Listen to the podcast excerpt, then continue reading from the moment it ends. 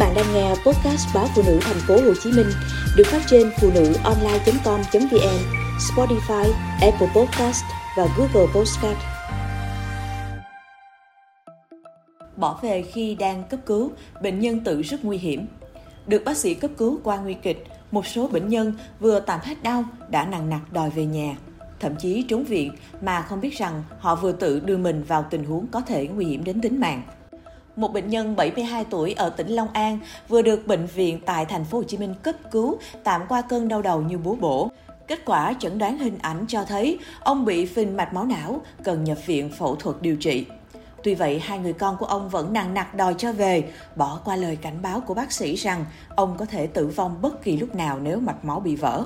Một người con trai của bệnh nhân cho biết đã điện thoại về nhà, mẹ anh không đồng ý phẫu thuật vì hết nhức đầu thì thôi, khi nào đau sẽ vào bệnh viện tiếp. Anh cũng đồng quan điểm với mẹ vì thấy nhiều người mổ não rất nguy hiểm, có khi bị nhiều di chứng nữa.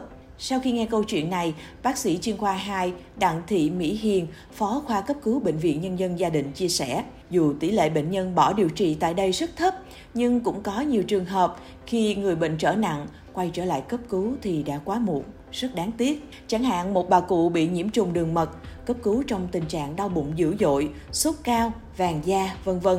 Xử trí ban đầu, bác sĩ cho người bệnh dùng thuốc giảm đau và làm các xét nghiệm chẩn đoán hình ảnh.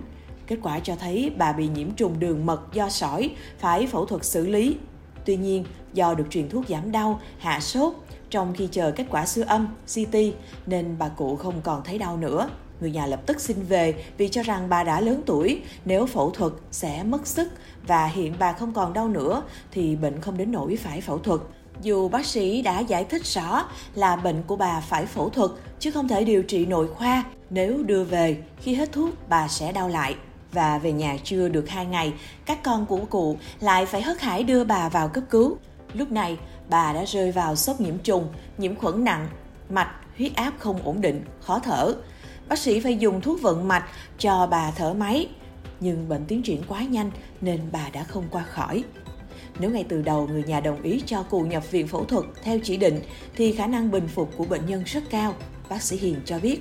Bác sĩ Đặng Thị Mỹ Hiền cho biết, trung bình mỗi ngày, khoa cấp cứu Bệnh viện Nhân dân Gia đình tiếp nhận khoảng 200 trường hợp cấp cứu. Trong đó có khoảng 2 phần 3 bệnh nhân cần nhập viện để theo dõi, điều trị và tìm nguyên nhân bệnh. Mỗi tháng có khoảng 10 trường hợp người bệnh hoặc thân nhân xin về, tự ý về sau khi qua cơn nguy kịch. Tuy tỷ lệ rất thấp nhưng nguy hiểm vì những trường hợp này chưa được xác định bệnh và điều trị triệt để. Người xin về thường là những bệnh nhân lớn tuổi có chỉ định phẫu thuật. Số ít người bệnh ở độ tuổi thanh niên, thậm chí trẻ nhỏ với nhiều lý do như không chấp nhận phẫu thuật sẽ đưa người bệnh đi khám vào hôm khác, vân vân. Nguy hiểm nhất là suy nghĩ chủ quan cho rằng nhà gần bệnh viện nên nếu đau, mệt thì chạy vào cũng nhanh. Thậm chí có bệnh nhân đang ở những ngày nguy hiểm của sốt xuất huyết, các chỉ số xét nghiệm đã báo động nhưng vẫn cho rằng đang cảm thấy khỏe nên không chấp nhận nằm viện. Không may khi về nhà, người bệnh rơi vào sốc sốt xuất huyết, quay trở lại thì đã suy hô hấp, không thể cứu được. Cấp cứu chỉ là giải quyết các vấn đề nguy cấp ban đầu. Trường hợp bệnh nhân cần phải nhập viện theo dõi, tìm nguyên nhân bệnh, bác sĩ mới cho chỉ định nhập viện. Chính vì vậy, người bệnh và thân nhân cần hợp tác thì bác sĩ mới có thể điều trị triệt để. Đặc biệt những bệnh cần theo dõi như cơn thoáng thiếu máu não, nhiễm trùng máu, sốc nhiễm trùng, viêm phổi, bệnh về hô hấp, co giật vân vân hay những bệnh nhân gặp các vấn đề về nội khoa chưa rõ nguyên nhân gây bệnh, quyền quyết định điều trị không ở bác sĩ mà từ người bệnh và gia đình. Khi người thân, bệnh nhân cố tình không hợp tác với bác sĩ đã vô tình tước đi cơ hội được cứu sống của chính mình.